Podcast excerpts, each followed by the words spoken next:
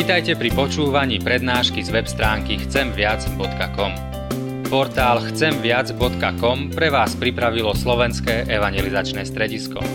Nech vám táto prednáška poslúži na duchovný rast a múdru orientáciu v živote. Dajte ju do pozornosti aj iným. Pridajte si nás na Facebook alebo Twitter. Chcemviac.com. Viac ako dáva tento svet. Som mlčal, prachniveli mi kosti. Počas môjho ustanovičného stanania, lebo dňom i nocou ťažko doliehala na mňa tvoja ruka. Životná sila sa mi obrátila na letnú vyprahnosť.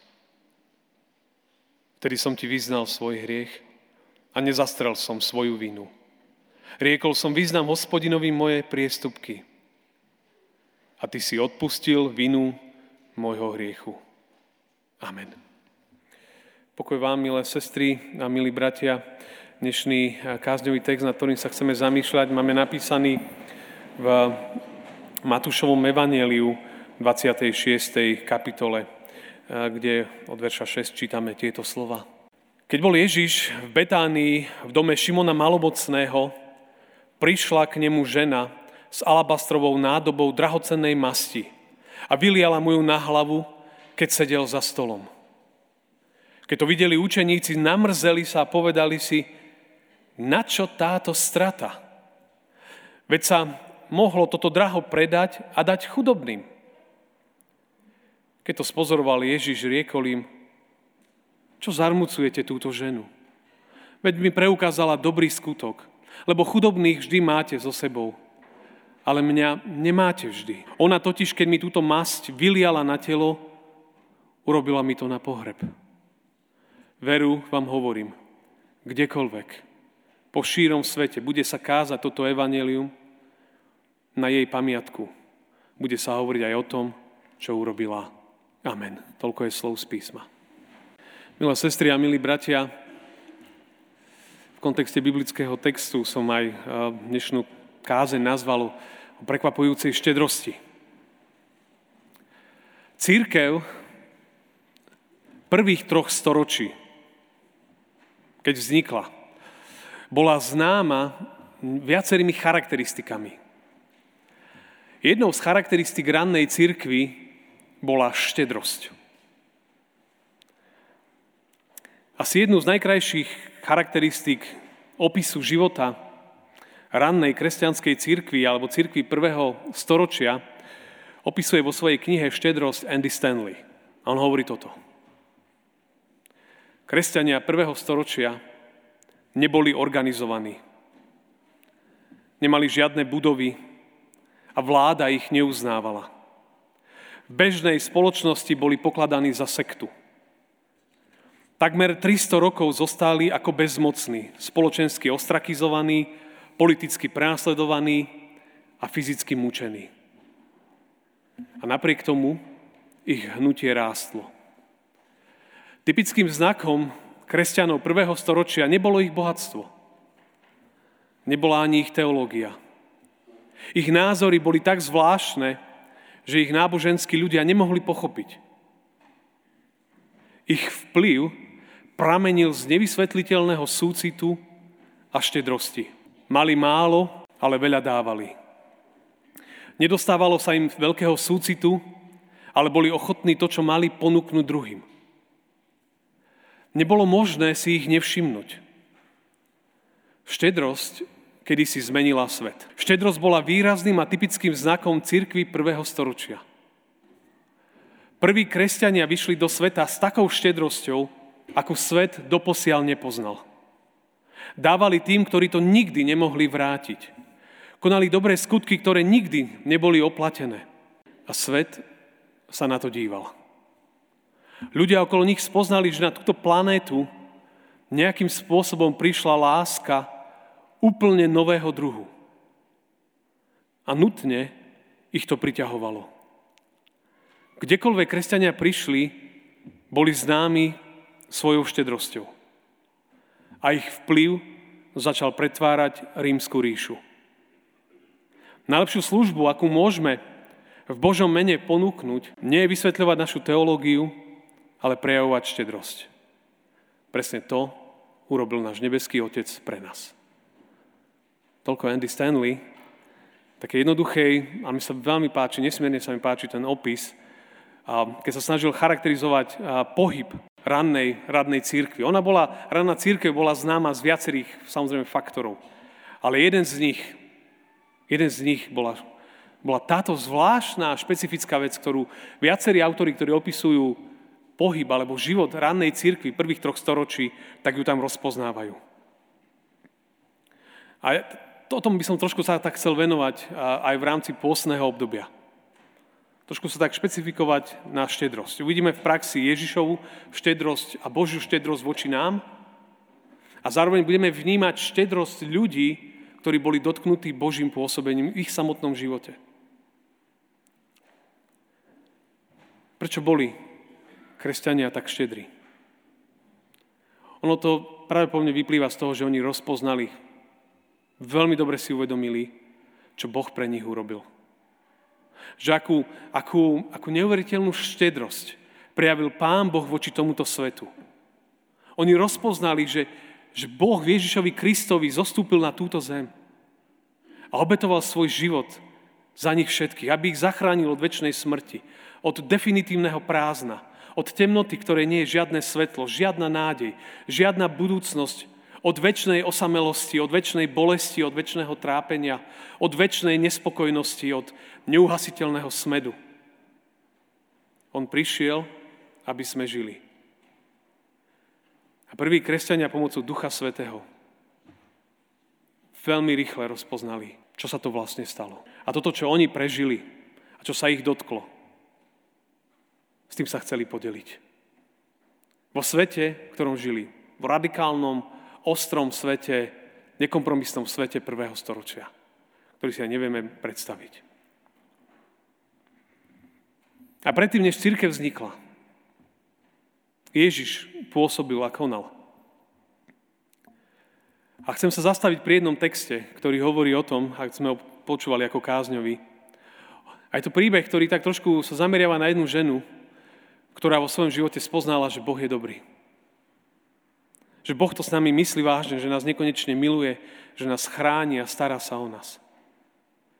Jej meno je, ten text to veľmi nehovorí, ale keďže tento príbeh sa nachádza v troch evaneliách z rôznych uhlov, tak my vieme identifikovať jej meno. Volala sa Mária. Bola to z veľkej miery sestra Marty. Presne tá Mária, ktorá sedávala pri nohách Ježiša. Presne tá Mária, ktorá si vybrala lepší podiel – ktorá, ktorá načúvala Ježišovi, ktorá si uvedomila, že len jedno je potrebné. A vy si dobre spomínate a spomíname, že to boli slova, ktoré nás prevádzali minulý rok. Že naozaj jedna dôležitá vec je v živote. Že sedieť pri jeho nohách. Ako, ako kľúčová vec pre život človeka. Veriaceho človeka. Ale každý, kto sedí pri jeho nohách, kto je dotknutý jeho láskou, potom od jeho nôh stáva a ide do sveta, ktorý veľmi potrebuje zažiť Božiu lásku. A taký človek je štedrý, je zdielný, je dávajúci. Tento príbeh sa odohráva v udalostiach tesne pred, pred židovskou veľkou nocou. Ja som ho dal na začiatku nášho postného obdobia. Na začiatku takej vnútornej prípravy na, na znovu a znovu si uvedomenie, čo sa stalo na Golgote čo pán Ježiš pre nás urobil. A text hovorí, že Ježiš prišiel na návštevu jedného muža, ktorý sa volal Šimon. Pravdepodobne to bol, to bol Šimon, ktorý bol uzdravený z malomocenstva. Ten človek mal byť za čo vďačný. Keď zažil, zažil Božiu moc, ako prišlo uzdravenie do jeho života. Ani to si aj nevieme predstaviť. Možno, že by sme to mohli porovnávať kde si s tým, ako keď Dneska sú ľudia vystrašení, sa niekto nakazí koronavírusom a zrazu cíti, že vlastne všetko končí. A potom zažije uzdravenie. A, a, a je z toho úplne úžase. Toto bolo vtedy naozaj nebezpečné. Ak pán Ježiš prišiel do domu tohto muža a tam si sadol ku stolu, obyčajná večera, tam všetci sedeli, Ježiš, učeníci. Nič neasvedčovalo, že sa niečo udeje. A zrazu nastal jeden špecifický moment. Keď zrazu sa tam zjavila Mária. Zobrala olej. Veľmi neuveriteľne drahý olej, neuveriteľne by sme dneska povedali drahý parfém. To by bolo na tejto úrovni v hodnote niekoľko stovák eur. Ktorý kupujete parfémy, tak viete si predstaviť, že keď stojí parfém niekoľko stovák eur, čo to musí byť. Práve po mne to bolo z Indie. A ona zobrala to, zobrala tento olej a naliala mu na hlavu. A potom, keď sme to, keď sme to čítali v Jánovom evaneliu, tak tam by sme čítali, že dokonca pomazala tým Ježišové nohy a poutierala mu ich svojimi vlasmi. A je tam napísané, a dom sa naplnil vôňou. Dom sa naplnil vôňou. Vôňou, vôňou parfému, vôňou niečoho krásneho. Niečo, čo by mohlo všetkým, ktorí tam boli v tom, v tom dome, mohlo by ich tak aj potešiť, že aká nádherná vôňa. A problém nastal, že to tak nebolo. Tí ľudia, ktorí tam boli, tak a učeníci konkrétne, boli nahnevaní, že fúha, že čo to urobila tá žena? To, to, to nebolo dobré, že takú drahú masť len tak vyliala na niekoho. Veď sa to mohlo predať. Mohli, mohli sme to dať chudobným. Veľmi znešenie to znelo. Samozrejme, tá výčitka bola veľmi, veľmi znešená. Ale Ježiš, Ježiš, keď sa díva na to, tak to tak zastavuje tú debatu, hovorí, priatelia, to, čo sa tu udialo teraz, toto bol prorocký čin. Ona vlastne ma pomazala moje telo na moju smrť, keď zomriem. Ona ma pripravovala na pohreb. Týmto pripomenula mne a nám všetkým, ktorí sme tu, že ja som prišiel položiť svoj život za vás. Za hriechy všetkých nás. Toto je moje poslanie, pre ktoré som prišiel. Hovorí Ježiš a ona to prorocky nám všetkým ukazuje. A tak tri jednoduché odkazy chcem z tohto textu dať pre každého z nás. Ten prvý je, že udalosti spojené s Ježišom prinášajú prekvapenia. Udalosti späté alebo spojené s Ježišom prinášajú prekvapenia.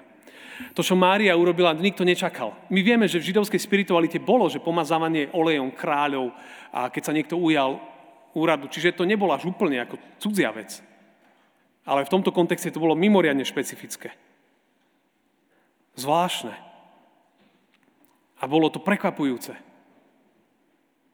A tak to prvé, čo tak nejak chcem z tohto povedať, je, že, že kde Ježiš je, tam nie je núdza o prekvapenia. Tam nie je núdza o nečakané udalosti. Ježiš nikdy nebol zošnurovaný, Ježiš nie je Excelová tabulka. Duch Boží veje, kam chce. Má svoje cesty, má svoje chodničky. A to mnohokrát vyrušuje. K tých, ktorí majú radi nalinkovaný život. Okolo nasledovania Ježiša je vždy ruch. Sú nepredvídané situácie. Dejú sa Božie náhody. Stávajú sa nečakané stretnutia. nechápeme, aké zvraty udalosti nastávajú. Dejú sa zázraky, kde nám dochádza slovník. A raná církev bola potom tým typická. Keď ľudia utekali od ľudí, ktorí mali malomocenstvo, alebo povieme to slovníkom 21. storočia, koronavírus, tak oni išli k ním a sa ich dotýkali a liečili. A mnohí z nich umierali tam pri tom ale robili, lebo niesli jeho, jeho lásku. Rána církev bola vždy prekvapujúca. A to nejakým spôsobom oslovovalo ľudí.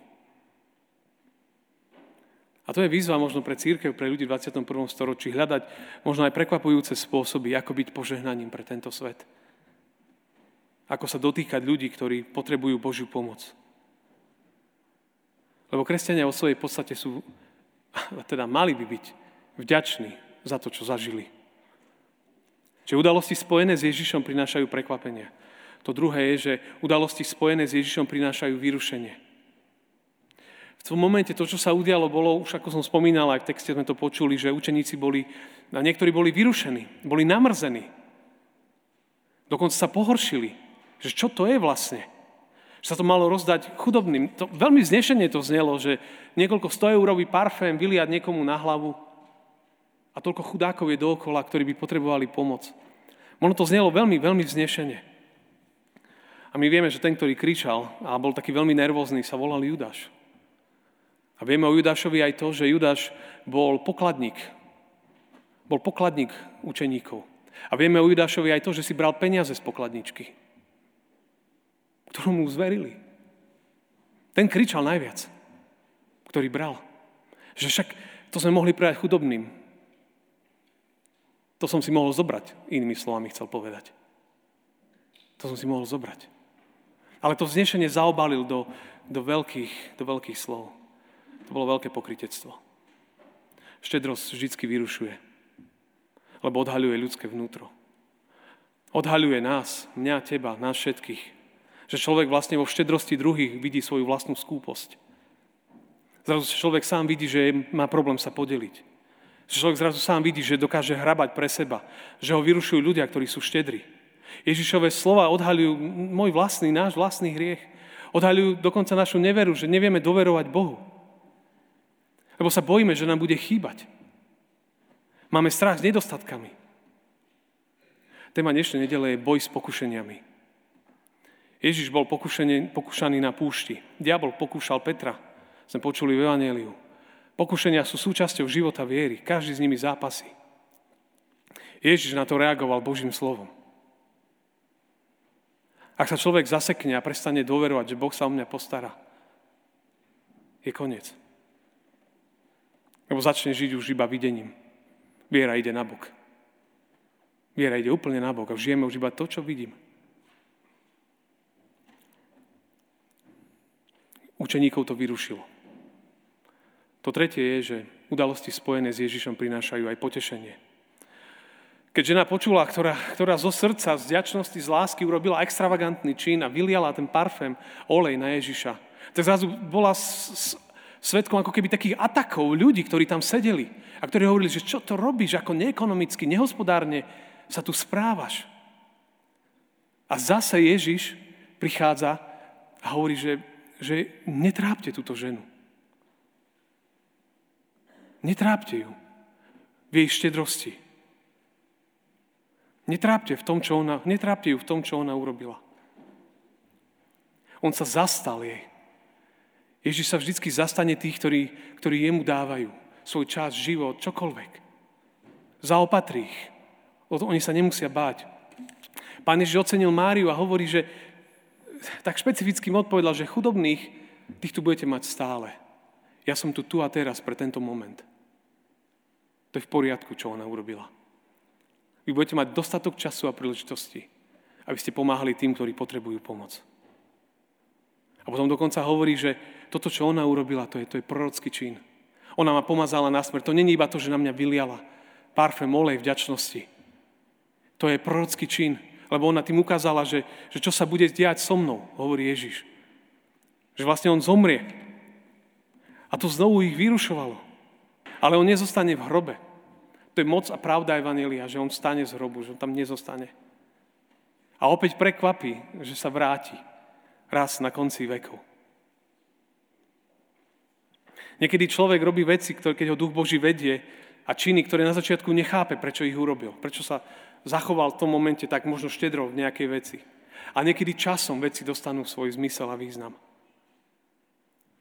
Niekedy časom.